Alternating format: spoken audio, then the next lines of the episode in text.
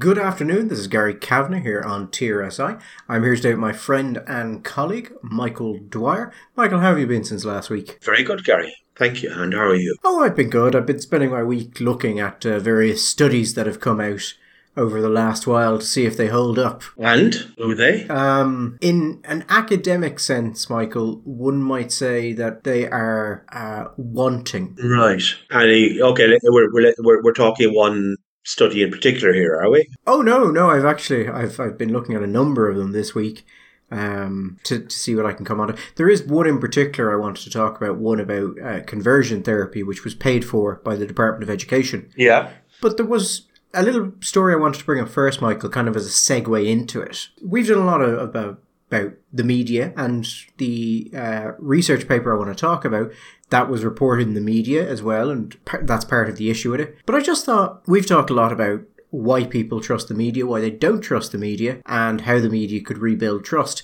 So I was very interested to see Michael to uh, see that the Irish Times, Hugh Linehan in the Times, has published an article on that. It's titled "Why is Trust in Media Declining?" Maybe it's not us, it's you. Oh yeah, yeah. I see. Sorry, yeah, I saw this. Uh, I saw this headline, uh, which intrigued me because my first reaction was, no, I'm fairly confident it's you. And the basic gist of the article, it's kind of a wandering article, but he says he's talking about a guy who tweeted something out, and he says that guy is probably right when he says that the main problem with journalism today is the news reading audience, which doesn't agree that the purpose of journalism is to bring information to light. Then he says people aren't seeking you know, actionable intelligence about the state of the world, and don't care that much about accuracy. Which is interesting because if Linehan believes that that's a problem and that newspapers are chasing after this, it could, Michael, be read to have some reference to the internal standards of the Irish Times. You think? Yeah, yeah.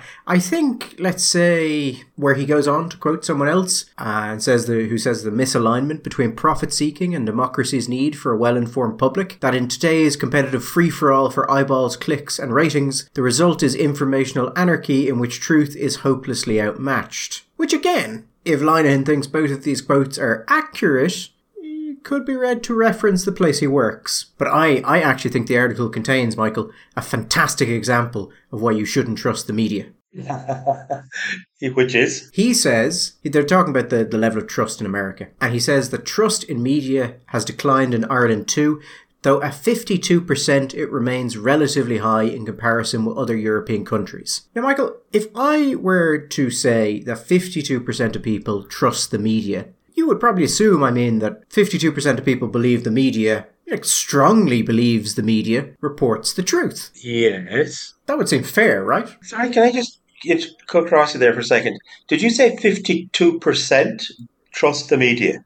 Yes. Sorry, which, what survey is that based on? Because it, I remember a survey that was taken last year, not that long ago, which had the media being had was it either on the par with politicians or slightly below politicians, but it was in the thirties. Ah, you see, Michael, that was journalists. Okay, journalists, right? Sorry. So, but I I went and had a look at the survey that was carried out that shows that 52% of people believe strongly in the media. And it's interesting, Michael, because on one hand, what was said was absolutely correct. Yes. But when you go there and what what it references a question that they put to people, I think you can trust most news most of the time. Six percent of people strongly agree with that in Ireland. Six percent. Six percent. Forty-six percent of people tend to agree. Hmm. Thirty-six percent tend to agree that most of the news is true most of the time. That seems to me to be a little bit away from a ringing endorsement, but okay. I mean, it's it's not, Michael, shall we say, wrong. It's not something you can't back up. Mm-hmm. But it does seem to be a little bit odd to say, you know, uh, 52% of the public trust the media, and not mention that 6% of, of the public strongly trust the media, and 46% of the public, yeah, like they'll go with it, maybe. Like mm. they tend to agree with you, but maybe no great strength behind that. Also, there's not a lot of nuance to this. Maybe it's not their job to do nuance. Maybe it's not important nuance. But From my memory of the studies or the surveys that they've done, there is a substantial difference, for example, between the trust that people have between the privately owned or the print media, say, for example, and the news as reported by RTE. Yes, the, the, there is a massive, massive difference between them.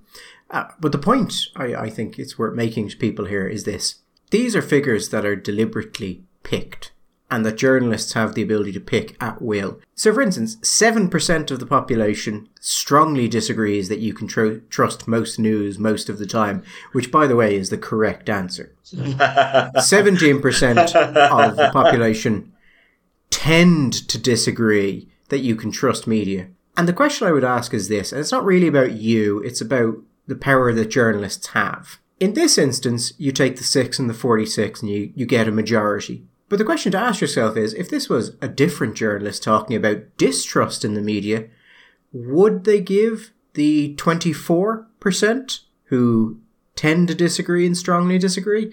Or would they give the 7% that strongly disagrees? Because I suspect that's what they would do. And there's tons of this sort of stuff all over the place, where numbers can be cut and sliced and presented in different ways, which can support particular positions but not don't have to be misconstrued as such. You can always explain it. It's always acceptable.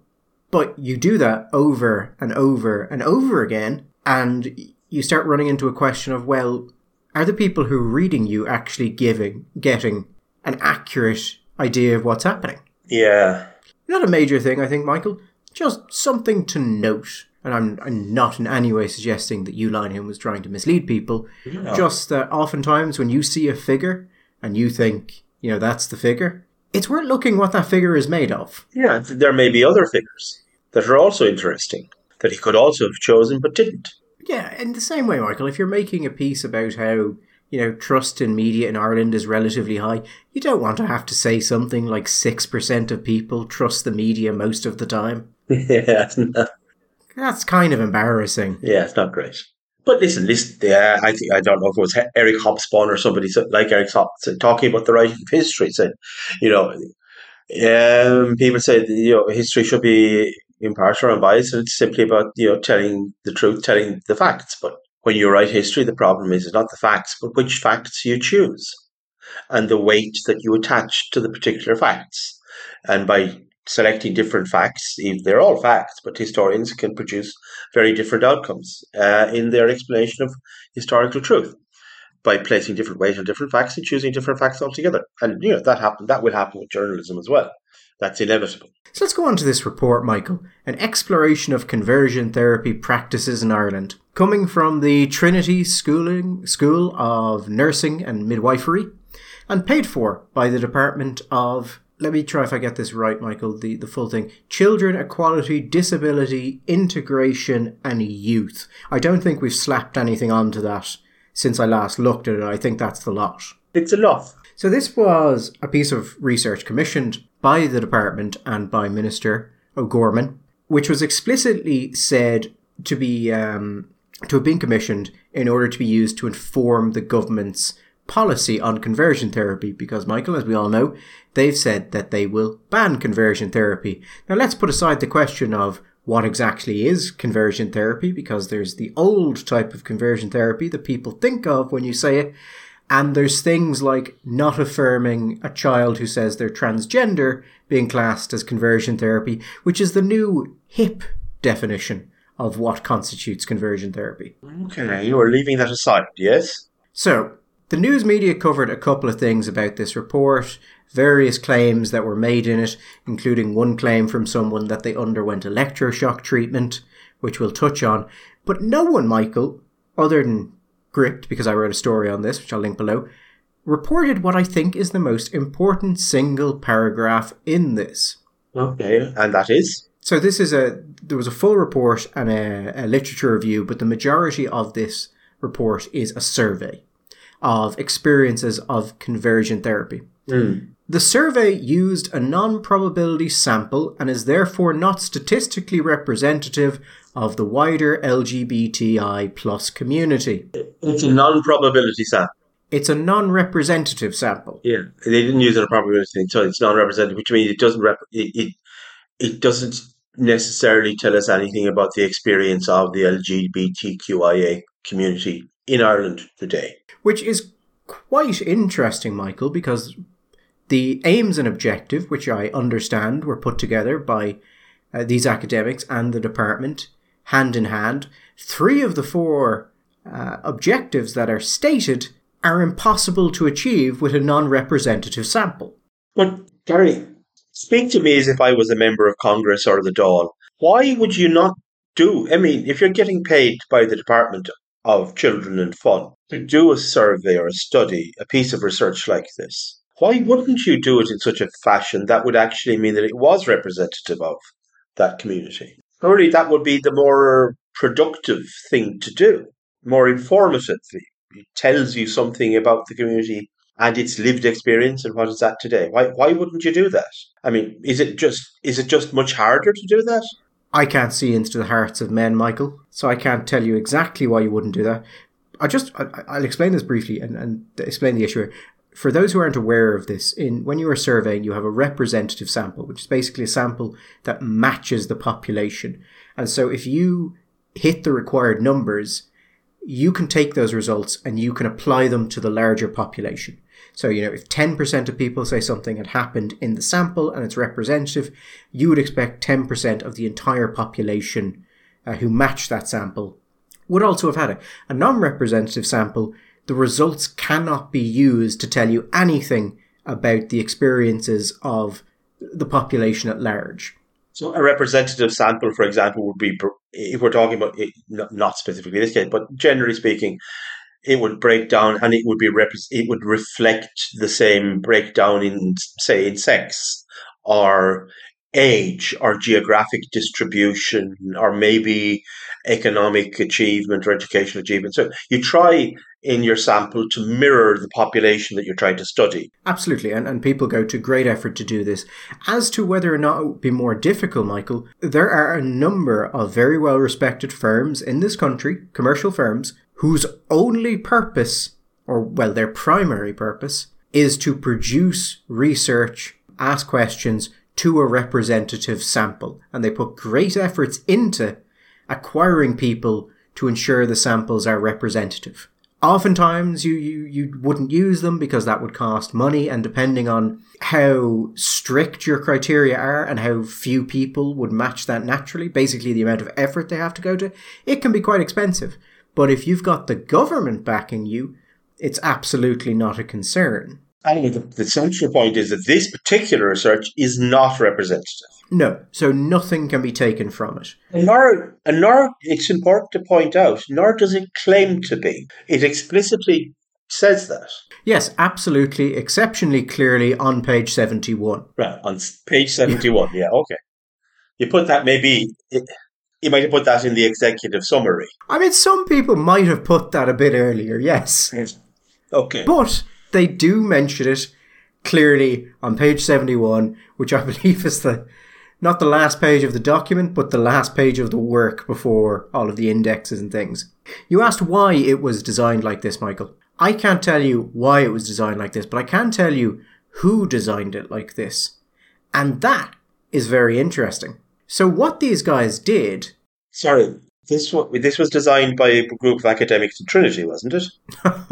oh, oh, you poor summer child. No, it was designed with a group of academics in Trinity the buy is is actually a fairly open question here. So what these chaps did is they set up a research committee that would, Michael, uh, advise them on things like the design of the survey and how it should be disseminated and who should take part in it. And on that group was the Department of Education because they were paying for it, Michael.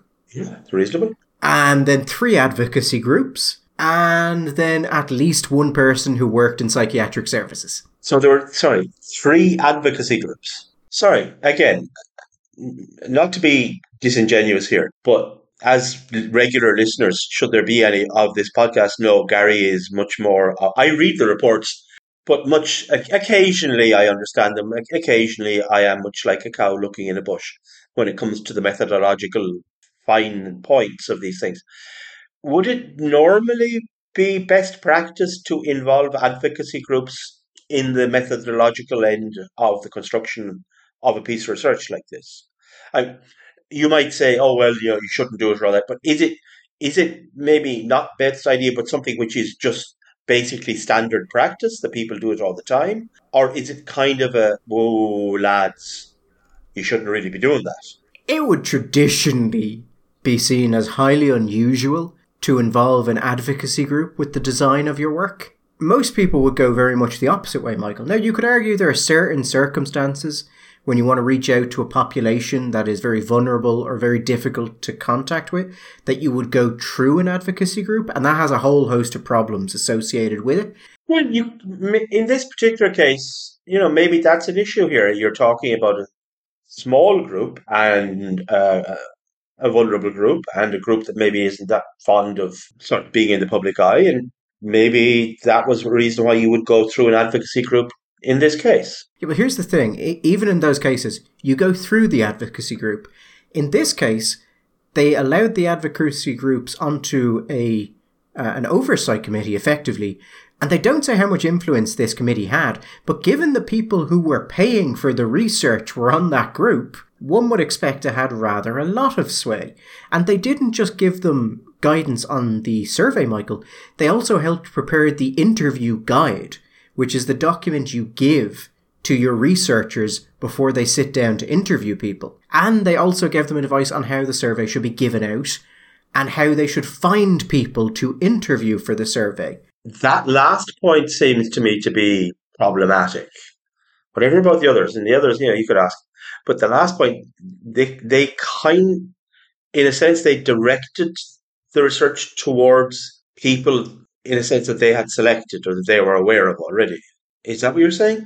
Yeah, pretty much. Now, they also say that the representatives on the advisory group, which again are primarily advocacy group, used their own networks to maximize responses and that these advisory groups, these, these, these advocacy groups, Michael, were reaching out to other organizations about this research in their own name.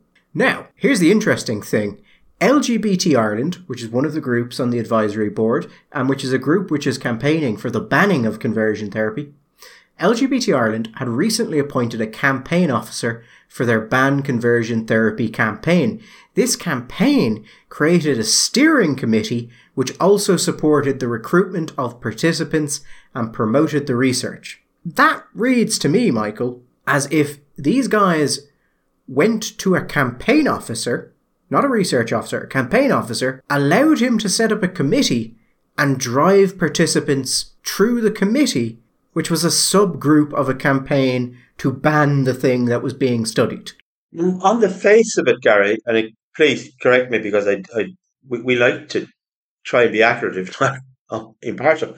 Is that kind of analogous to setting up a, a research group to look at the for example, look at the idea of opening up exploration for natural gas in on the on the continental shelf, and then including somebody who was part of a group which was advocating for Ireland's independence, energy independence on the basis of uh, exploiting our natural gas resources. Yes, and then giving them deep internal control. That sounds like a conflict of interest on the basis, on the face of it. I mean, that's not to say that the people didn't act in a perfectly correct and ethical way, but if you're just looking at it from the outside, there would appear to be a conflict of interest there. Yeah, and here's the interesting thing about that, Michael. The survey design they went with was anonymous. Now, that's fairly common in areas where there's some sensitivity, which obviously you could uh, you could say there are here. Yes. There's two ways to do, well, there's a couple of ways, but there's two main ways to do anonymous surveying. One is where you collect the information required to verify, but nothing ever goes out to the public which contains that identifying information. Right. But you have it internally and you can chase it up. And, you know, if you have a hundred uh, responses, you might take a random amount of those and have people reach out to make, to verify, basically. That's not the approach they chose. The approach they chose, it appears to me, and they don't include a copy of the survey, so I can't actually tell, but from what they've written, it appears that they asked people if they were willing to be interviewed, and if you said yes, they would collect contact details, And if you said no, survey, you were allowed to complete the survey without giving any, any identifying information or contact information. Now, the problem there, Michael, as you know, is that means that anyone who wants to could do the survey, say whatever they wanted, knowing that it could never be verified or could complete it multiple times, which opens you up to all kinds of problems. And then they give control over the survey and who would access it to activists and advocacy groups, the people most likely to do that. Is is there a mechanism in this to stop a person doing this survey 20 or 30 times? It does not mention there being any, and even if there was one, without any requirement to give verification, it could be gotten around or with trivial ease. If you were a professional polling company and you were using this kind of approach, I'm begging a question there, which is: Would a normal, would a, a reputable polling company ever use this kind of approach? Because surely this lead, leads you open to all kinds of potential skews in your reporting. Because doesn't it? I'm not saying it's the same because it's obviously not the same. But you know, one of the criticisms, for example, when people do online polls, that you what that online polls incentivize people who are already invested in the argument to go and vote because the, the, your sample size in sense becomes self-selecting because the people who are interested in the issue are far more likely to find the poll and then to answer the poll rather than doing a, a representative sample of the population and therefore people who are interested, less interested, not at all interested, and and you get you get a you get a, real, a reasonable representation of the population. But isn't that going to skew your answers, or at least doesn't it represent a serious danger that's going to skew your answers? Yes, it does. And it's actually, when I look at research in Ireland that's bad, usually that's the primary issue. Um, that they have opened themselves up to a selection bias that only certain people are going to do it.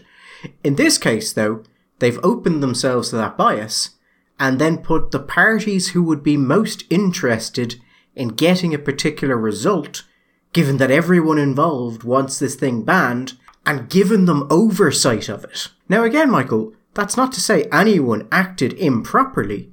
You answer me this then?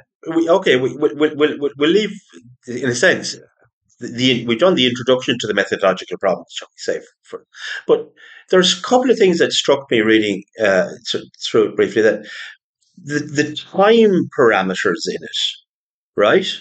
And then the reports, like you mentioned, um, for example, that one person reported the use of electroshock therapy. Now, what we're trying to do here is look at the problem insofar what the insofar as it exists of conversion therapy as it, they understand that to mean today in Ireland or in the recent past in Ireland. Now, one part, do we have timing? Do we have a kind of a chronology about when things happened that are reported in this?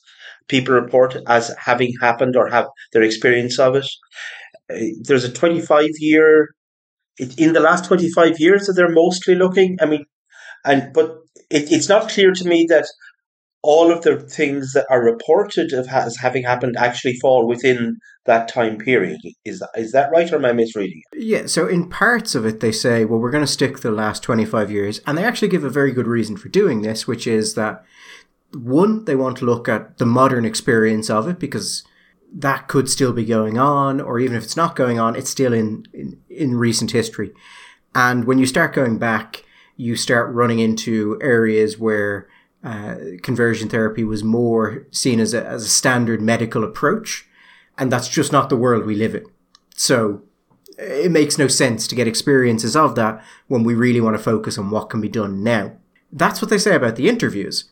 But then the surveys have a category of people who underwent conversion therapy uh, 30 to 40 years ago. And then they have people who, who don't give a date, but they still include them. Now, if you actually limit this to people who have, have, have undergone this within the last 25 years, you actually move from a sample size of about 270 and then 35 people said that they had some experience with this. You move to somewhere in the region of 21 to 24 people. That this survey not even shows, but 24, 21 to 24 people claim they underwent conversion therapy in Ireland in the last 25 years. Now, one thing again I noticed over talking about the chronology thing is that and I missed this. Was there did they graph the incidence of this over the last twenty five years in order to establish a trend? Uh, that do we have a sense of how frequently this happened in the last last year, in the last five years, in the last ten years? It, or is it that all most of these incidents are largely clumped in the period starting 25 years ago and that we're seeing a, a trend where it's effectively disappeared? Or is it a constant trend? I didn't see uh, i didn't see any anything on the trend. So they they don't there's no sort of trend map or anything like that. They do give you an idea in broad categories of you know within 10 years. The problem i have there michael and this is this is um, not something i can show to be wrong but I find the numbers very odd. So, for instance, how long ago did you undergo any sort of conversion therapy? One to five years, 11 people said so. Okay? That is as many people as said they had undergone conversion therapy between 10 and 40 years ago. And actually, if you include those, if you include those who say they're still undergoing conversion therapy, of which there were five, that brings us to 16 people who say they're either experienced it in the last five years or still experiencing it, that is more than everyone else who gave it time, Michael. And what is this? And maybe this doesn't they don't address this, but what is this conversion therapy that these people are experiencing? That is also a bit of a problem. A lot of this is about what it can be classed as conversion therapy. But then when you actually you, you try and go into okay well what did people actually say they experienced? It's actually very very vague. So for example if if, if somebody came up to me from my local church from the local a prayer group and said that they were going to pray for me to pray the gay away would that count as being offered conversion therapy? Uh, yes I, I believe it would under this. If somebody coming up to me and saying they're go- they would would I like to the local group to pray pray the gay away for me, and that would could fall into the category of being offered conversion therapy. It would seem to be the implication of that is that if they went ahead and did in fact pray for me, but then I would be in fact in that would be conversion therapy. Well, there's there's no copy of the survey, so I can't tell you. It seems unlikely because then what you'll be doing if you were to ban conversion therapy, you'll be make you'll be passing laws telling what people could pray for. you know, which would frankly be a little bit ridiculous. Yes, but there are actually some interesting uh, findings in this, but it's also interesting what they leave out. So, for instance, they asked people what was the impact of, of going to this thing, and 57%, or 58, say it didn't work for me and I don't believe it worked for others. But a large part of this is about how conversion therapy doesn't work. And they, they go into it in detail, Michael. They, they refer to insidious methods of uh, conversion therapy, which is not a great word if you want to sound like you're not an activist. But that means, Michael, that yeah, 42% of people either didn't respond or, or couldn't say or thought it worked, which is a bit of a weird thing, and they don't really go into it at all. There's a lot about this doesn't work absolutely, but you would think then you might go, and now we will explain why so many of our respondents felt it did work or um, had some impact anyway. That's an odd one. 57%, shall we say, only 57% said it didn't work. Yeah, no, I mean, obviously, you know, something, you know, another 16% didn't respond or preferred not to say.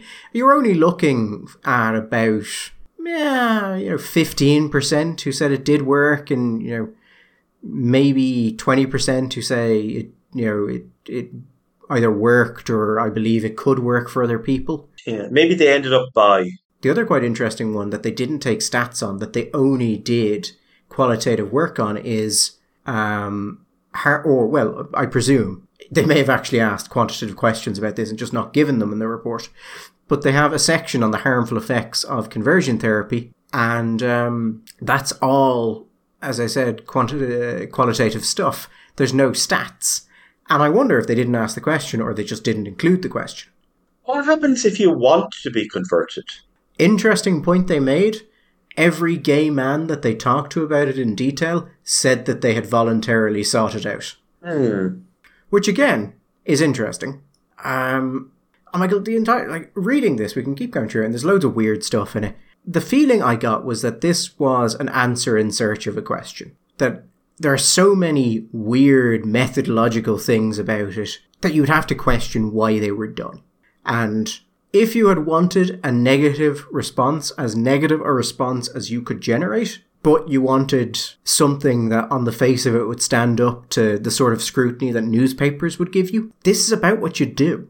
Maybe slightly more effort. I, I didn't go through the um, literature review, which is quite long and could be of relatively high quality. I don't know because I work on the general assumption that if you've made this much of a balls of your methodology on something else, I'm just not going to trust what you say in another section. But that could be high quality, it could be fine, and they just screwed this part up. I mean, I, I, I, I kind of understand the, the impulse behind it. I mean, you, you can you can imagine a scene, Gary, situation where somebody is finds themselves to be attracted to the same sex. And for whatever his familiar or religious or cultural reasons or personal reasons, they're deeply unhappy with this, you know, and they really, really want to change. And you can imagine there might be deeply unscrupulous medical practitioners out there that if they went to them and they say, I really don't, this is not who I am, this is just the way I was born, but I don't want to be like this. There could be people out there who would maybe give them massive doses of hormones or perform surgeries on them uh, to change them in some way, that would be deeply damaging. And obviously, that would be a very bad thing, rather than helping them to come to terms with their sexuality. I mean, I know that sounds like a bizarre kind of thing. You'd say that would never happen in Ireland, it would never happen, you know, in the developed world. But I can see that, you know, they, that could happen. I mean, or they could go off to foreign countries where these things are legal. But, you know, you, you have to be proactive, Gary, because you don't want people to, young, vulnerable people to end up damaged because unscrupulous people are willing to take advantage of their psychic distress. I mean, you could say that, but I couldn't possibly comment. uh, the report does, by the way, talk about the fact that a, a ban on conversion therapy could actually have impact upon the religious. Um, because as you said, Michael, there there are religious ceremonies, there are prayers, there are things like that which you could either deliberately or inadvertently ban if you didn't word this appropriately. But Michael, they tell us it's not going to be a problem. No. Well, they say, Michael, the right to believe religious scripture about the nature of sexuality and gender identity is protected by international rights legislation, but the right to inflict potential harm based on religious teachings to change or suppress sexual orientation and gender identity or for other faith based reasons is not. I see. So, you know, that's fine. Yeah, that is that, that that is fine. I think it's very important that we should remember that you know just because you you have a sort of religious or ideological belief about the word, you can't inflict ha- harm or damage on people. That's important. And actually, you like this one, Michael. Will I? Some of the participants in this study were also concerned about the role of self determination and the rights of individuals to seek out conversion practices, even with the knowledge that they are ineffective and potentially harmful. Oh which is something that is noted that uh, an amount of the people who underwent these practices and didn't believe they worked didn't believe they should be banned, either for religious freedom uh, reasons or for other reasons to do with personal autonomy. But, Michael, however, Bulas and Gonzalez Canton, 2022, argue that even when consenting adults seek out conversion therapies, these practices are inherently debasing as they pathologize and stigmatize LGBTI plus individuals, promoting the belief that they are somehow inferior to their heterosexual and cisgender counterparts, which is tantamount discrimination. Countries therefore have an obligation to enact enact legislation that protects and upholds the full range of human rights for LGBTI plus individuals. Which is a wonderful way of saying, well, it doesn't matter if people want it. Well, it's a very simple way of saying is mommy knows best. Mm-hmm. Imagine that, Michael. The government allowing people to do things that were ineffective and potentially harmful. Couldn't be having that. Couldn't be having that, Gary. That way lies madness, Gary. That way lies madness. I will also point out, for the sake of clarity and, and honesty, sometimes mommy does know best. Sometimes fire is hot and the child will burn themselves. This is also true. But I, I do, I just like the, um, I like the way they note it anytime a concern comes up, they note it and then immediately, like the next sentence is just always, ah, but it's not a thing though, is it? Well, like some people might say they want it, but it's just, you know, it's, it's, uh, intrinsically demonstrating that they feel these people are inferior and it's, uh, therefore it's discrimination and therefore we've got to make it illegal. You just sort of go, I feel like you've made a number of steps there and just feel like you've condensed it down to a single sentence as if we have to agree with you. Yeah, but the thing is, Gary, no matter what you or I might say about this on this particular little podcast, this is going to be reported in the press and will be, I'm sure, re- replayed and, and, and reviewed. And it will be research from uh, a, a group from Trinity shows, research demonstrates, research says, Trinity academics say, you know, and it will say what it says and it will do its job and we will not we will not see any deep uh, deep dive into the methodological weaknesses or otherwise of the report or the research. Uh, it will just be presented as this is research from this highly respected and respectable group of academics from Trinity, and away you go. And let's face it, Gary, as I said to you before, we were talking about this off air. As far as I'm concerned, in comparison to other pieces of research that we have seen that the government has based policy on, this is fucking gold standard. I mean, I go. I will always go back to that. You know, do you remember the, the do you remember the thing they did on vaping with school kids that that Simon Harris, I think it was Harris, wasn't it? Oh yeah, six people. Focus group of six people. Good enough to say the industry is lying. Yeah, six people. It was about flavors, wasn't it? Flavor flavors in vaping. It was comic. It was genuinely laugh out loud stuff. And the minister stood up with a serious look in his face. I am convinced by this research. God almighty. I, I will I'll put a link to it below because there's a couple of stuff we didn't get into here, like the fact that the activist they had um, on that subgroup is actually an elected politician, which is just funny. Or the fact that LGBT Ireland's response to this coming out was to say the report published today confirms what we already knew which I felt was a bit on the nose, but you know, have at it. yeah, they already knew. Yeah. Uh, when you look at the um, when you look at the, the, reports on it, I mean, Gay Community News managed to somehow totally misread it and read it as if 278 people had undergone conversion therapy, which Michael they're off by about ten times the Business Post said that the new study had found that members of the LGBTI plus community are still being subjected to conversion therapies, which is not what it found. When you survey people, you don't find that the things that they have said have happened have happened. You just find that they've said they've happened. But whatever. Sorry, can we just we and we leave it with just with this point of clarification. I I, I think you addressed this already, just but for the for for clarity, because I think it's an important point. Of the people who had experienced conversion therapy uh, in the last 25 years. What proportion of them had sought it out of their own volition, and what proportion of them had, shall we say, in some sense, been coerced into this therapy? I have no idea. The report has no sort of cross tabulation. Okay, so we don't know that. So it could be all of them were people who had gone out looking for it. I no, there is there is some stuff on that uh, that it mentions during it. Um, as I said, at one point, all of the gay men that they were talking to said they sought it out, but I think they note that that wasn't the case for the women. Um, so presumably there, there is actually one thing, one particular media report I want to mention: the Irish Times, Kitty Holland. The subheading: Report by TCD details practices including administering electroshock treatment to a 12-year-old victim. Now, that is repeated in the, the, the body of the piece, Michael, in a sentence that contains the word allegedly, because, you know, no one has actually shown that this happened. Here's what the actual report says on that, Michael. On a footnote on page 49, one participant wrote that he had been forcibly given electroconvulsive therapy, ECT, when he was 12 years old to change his sexual orientation and gender identity. That's and, it. And gender identity. It does not say, by the way, Michael, some of these people who said that they had undergone conversion therapy said that they had undergone it in different countries. So we don't know if it happened, uh, even assuming it happened as uh, this respondent said it did. We don't know if it happened in Ireland. We don't know if it happened in Ireland, if it happened 40 or 50 years ago. We don't know anything about it.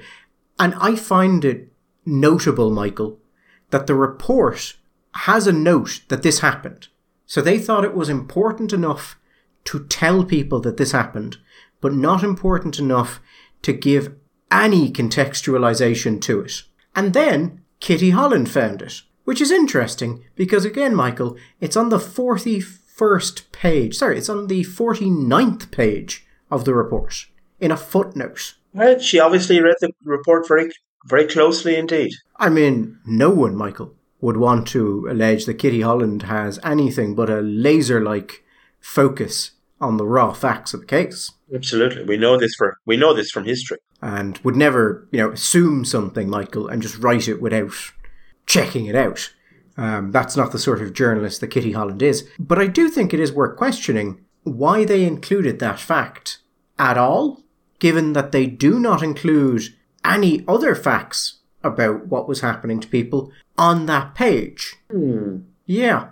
They say the participants mostly described being offered practices that were religious and practices that happened in the context of therapy or counselling. And then there's a footnote saying one person said they were given electroconvulsive therapy, which would seem to indicate that you know that that's a shocking claim, but then not bothered to say, you know, did that happen in Ireland and within the last generation? But fuck it, Michael. Who has time for questions like that? Who has time? Anyway, Gary, before we get to the because if we did this last week, we got nothing done again. So let's we have a few little stories that maybe we can squeeze in before we re- release the dear listeners. Um, Roald Dahl, you want you, you were saying that people have been doing bad things to Roald Dahl. I, I I've seen something about this. I mean, Roald Dahl is dead. I doubt anyone can do anything bad to him ever again. Well, shall we say to Roald Dahl, uh, Roald Dahl's oeuvre? Yes, Penguin Books are coming out with a new uh, approved version of Roald Dahl's work. And they've had the sensitivity readers in, Michael. I have to say, I was unaware of this as a thing. Sensitivity readers. I like. I. I. I. I kind. i I'm aware that there have been books where certain words, particularly say racial words, uh, the N word, as we say now, and maybe sometimes sexual swear words of certain kind, have been excised you know, black marked out. But this is rather more than that. This is a kind of almost like a rewriting, which is a problem because Roald Dahl kind of good at that thing, that writing thing. And whoever was doing this, because th- there are some examples of rewriting, of some of the rewriting online, and they're just not as good as Roald. Dahl. Then again, in fairness, if you're as good as Roald Dahl, you would be working as a sensitivity reader, I imagine. For instance, I, I give you some examples, Michael. As some changes they made because some of them are just funny. So the original, this is from The Witches, was Don't be foolish, my grandmother said. You can't go around pulling the hair of every lady you meet, even if she is wearing gloves. Just you try it and see what happens. Now, this, I would imagine, is in the context of the fact the witches in that book are bald and wear gloves, because I think they have claws. It's been a while since I've read it. Uh, they're, they're, they're bald and they have wigs, and therefore, if you pull their hair, their wigs come off, yes. That in the new version, Michael, is Don't be foolish, my grandmother said. Besides, there are plenty of other reasons why women might wear wigs, and there is certainly nothing wrong with that. Yeah. There's another one where they say, I think they're talking about the same topic and, and how you can't interfere with people, basically, to see if they're witches. And the original was even if she is working as a cashier in a supermarket or typing letters for a businessman. In the new version, that is, even if she is working as a top scientist or running a business. yeah. But the weird thing is, like, they, they remove certain words. Like, they, they removed the word fat from uh, Charlie in the Chocolate Factory when they're talking about Augustus Gloop. Is uh, no longer fat. Well, he is fat still. That's the thing. They remove some of the words like fat and describing his size as monstrous, but leave in the general descriptions of him being really fat. Call him enormous. Yeah, so, and, and they're talking about like the bulge of his body but you just can't call him fat. And I mean, this has happened before multiple times. Rewriting of books is nothing new. But the point I would make very quickly, Michael, is you know the patron saint of rewriting of books, the the Bowdlerization of books, is a chap called Bowdler who uh, rewrote Shakespeare. Bowdlerized versions of Shakespeare, and we laughed and laughed and laughed. Well, I think Michael, there's actually a very important difference between what's happening now and what Thomas Bowdler did. Yes. Bowdler, actually, sir. He rewrote the books because he wanted them to be more popular. Oh, yeah. He wanted to make them more approachable, more uh, up to time with the language, because he wanted them to be more widely read. So I think that's people generally when they think of his name, they think as you know, oh he was he was scandalized by them, and therefore he wanted to um he wanted to rewrite them to destroy all that sort of thing. And yes, maybe there was an element of that. I'm not really familiar enough with him to say there was no element of it, but it was primarily because he wanted to promote them. I don't get the sense, reading the rewrites of Roald Dahl, that these are people who have any particular love for these books. I mean, the, the rewrites also, by the way, are just badly written mostly. It's also very funny that they got rid of all mention of uh, Rudyard Kipling and replaced him with John Steinbeck. Because Michael, you know what a child wants is to read about John Steinbeck. I'm big fan of John Steinbeck, but like he's dry. Whereas like a child in Matilda initially they're talking about Rudyard Kipling, which yes, a, I can see a child enjoying the work of Kipling. Absolutely, no bother at all. You don't see many like ten year olds getting down with the grapes of wrath. Yeah, I mean, if you're reading Kipling, and we all know Kipling is problematic for many, many reasons. But for example, you've got the Jungle Book, you know, the stories of Mowgli, the him, all those, which you can happily imagine a, a child reading. The Grapes of Wrath of Mice. Do you want a child reading of Mice and Men? I don't know. I mean, I love Steinbeck. I really do. Cannery Row is one of my favorite novels. The Old Man and the Sea. I mean, a, he's a wonderful, wonderful writer. But yeah, not not not not for kids. Well, not for most kids anyway. I think also, it's just odd. I mean, there's, I don't know, it's, is it a limerick or a curly or whatever? There's a wonderful thing that he wrote that uh, Dahl says, and about and Spiker, Aunt Spiker was thin as wire and dry as a bone, only drier. She was so long and thin, if you carried her in, you could use her for poking the fire. Right now, first of all, I don't, I genuinely don't get what is problematic about that in the same way that in the others I can kind of see what they're doing. And not that I agree with it necessarily, but you, I can follow their, within their logic, I can see what they're doing. But in, in this version, Aunt Spiker was much the same and deserves half of the blame. Tara and Spiker, although we never did like her, it's sad but true. If only she knew how the absence of charm can do so much harm. It doesn't scan, by the way. With thoughts so frightful, one can't be delightful. And now worms will have Spiker for tea. If anything, I think that's more upsetting as, as an image for a child. If you carried her in, you could use it for poking the fire. That's obviously an image. It's, it's a metaphor. And now worms will have Spiker for tea. That's slightly Dahl-esque in a sense. I can see that it's kind of grotesque, but I don't get the point of that. It's also it creates this weird situation where anything that's left in is now presumably fine. It seems like you're just like Penguin is creating a stick to beat their own back because like they took out a section of Mister Fox where the tractors were described as being black just it it kind of looks like they've done a copy and and remove. Like there's part some of these changes are just like something is described as um, brown, and they just change it. It's sort of like it seems like you've got a very negative connotation to things being brown. Like they replaced a description of teeth being brown by saying they were rotted. Hmm. It's just there can be no negative association with the word brown. Is that it? It seems to be, but oftentimes it, it, it seems like you're making it worse. Also, just this is a response to a particular cultural moment, right? These things are now seen as being problematic or unacceptable, whatever, in this particular. And maybe what it is is a fantastic commercial move that everybody will now get their children to go out and buy these versions of Roald Dahl.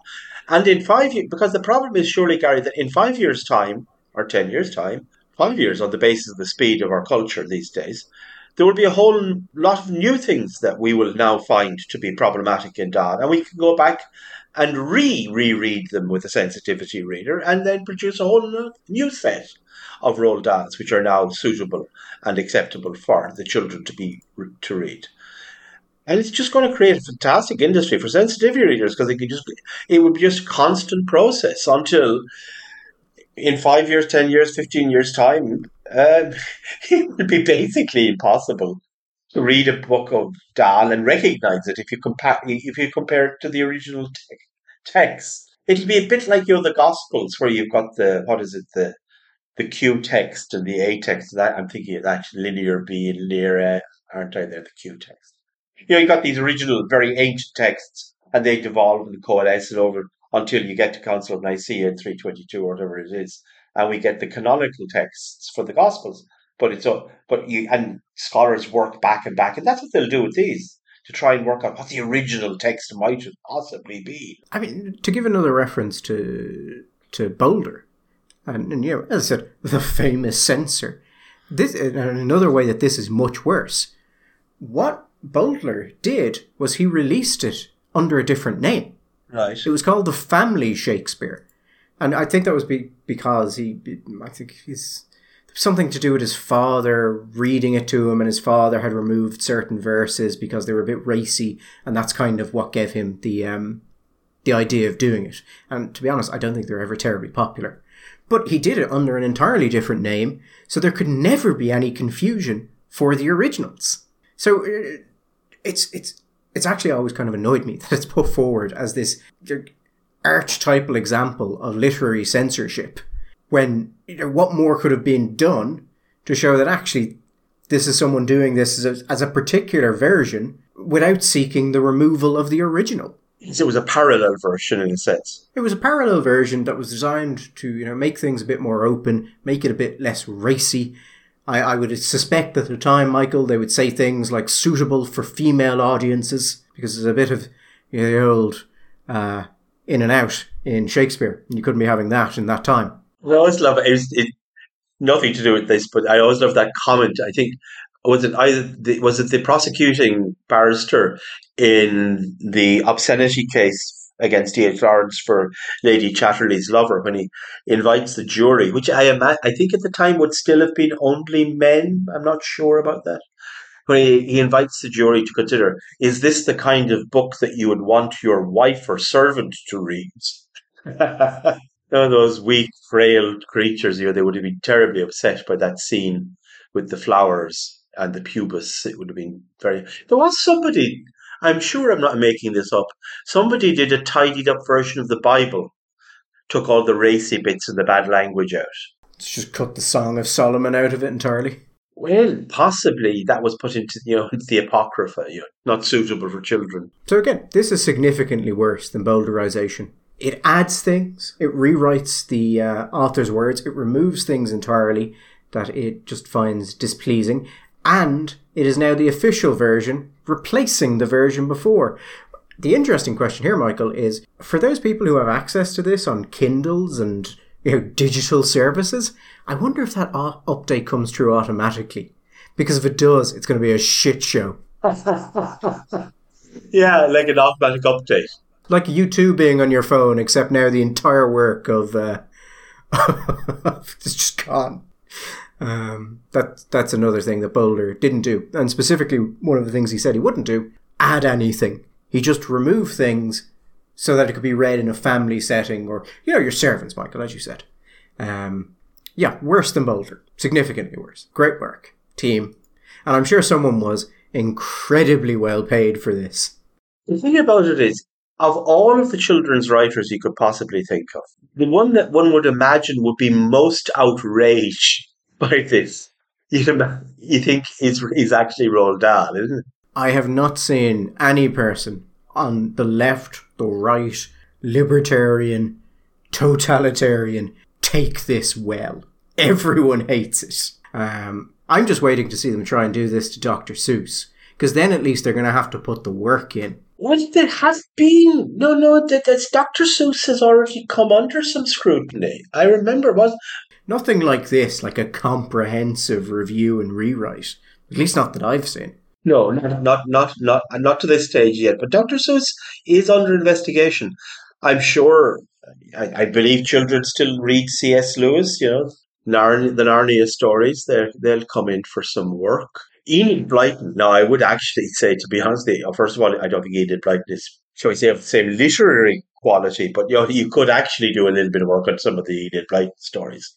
Well, Enid Blyton, even during her life, did a little bit of work on some of those titles. Some of them were pretty bad. And also, Agatha Christie had a had uh, famously there was a book which uh, I think uh, is now ten little. No, I think it became ten little Indians, and is now then there were none. But in the original title, it wasn't Indians. And uh, there is actually, I, I, it's a harmless enough. Th- this is a harmless enough thing. But there's a film. I don't know if I've ever mentioned this uh, before, but there's a film called. It's quite quite a good film. It's the the it's about the Battle of Britain, and it has all it, uh, just a plethora of English movie stars from the sort of the fifties and sixties and that kind of period. It's got uh, I think Laurence Olivier is in it, uh, Richard Burton, obviously Welsh, Christopher Plummer, all sorts of people. Anyway, Christopher Plummer is a, is an RAF. It's about that sort of twenty four hours of the Battle of Britain, and he, uh, Christopher Plummer has a a chocolate Labrador, a black Labrador, uh, whose uh, name is in fact is in fact that word. And if you see that film now, and the thing about it is, I remember watching that film as a kid. Frankly, anything involving World War II, I would watch it again and again. Battle of the Bulge, it didn't matter. I loved them all. And it's quite funny because when the dog is called, it's just edited out. It's not replaced by anything. You know the way for when they do the Sopranos for say airplanes or something, it's um, forget about it, it and uh, you I can't remember. There's there's a phrase they use for mother something, and it just is so funny because it makes absolutely no sense at all. But they don't do that. They just take it out, and if you know it's there, if you didn't, if, if you didn't know it was there, you would never know. But it has just been excised. It, I think it happens three or four times in the film, but in the for the modern audience, it it has been excised. I have no problem with that. I think that's a reasonable thing to do. It is based on a rhyme which starts 10, 10 and it goes down, and then there's nine. And the uh, it, it's a, the problem is, of course, a problem of rhyming.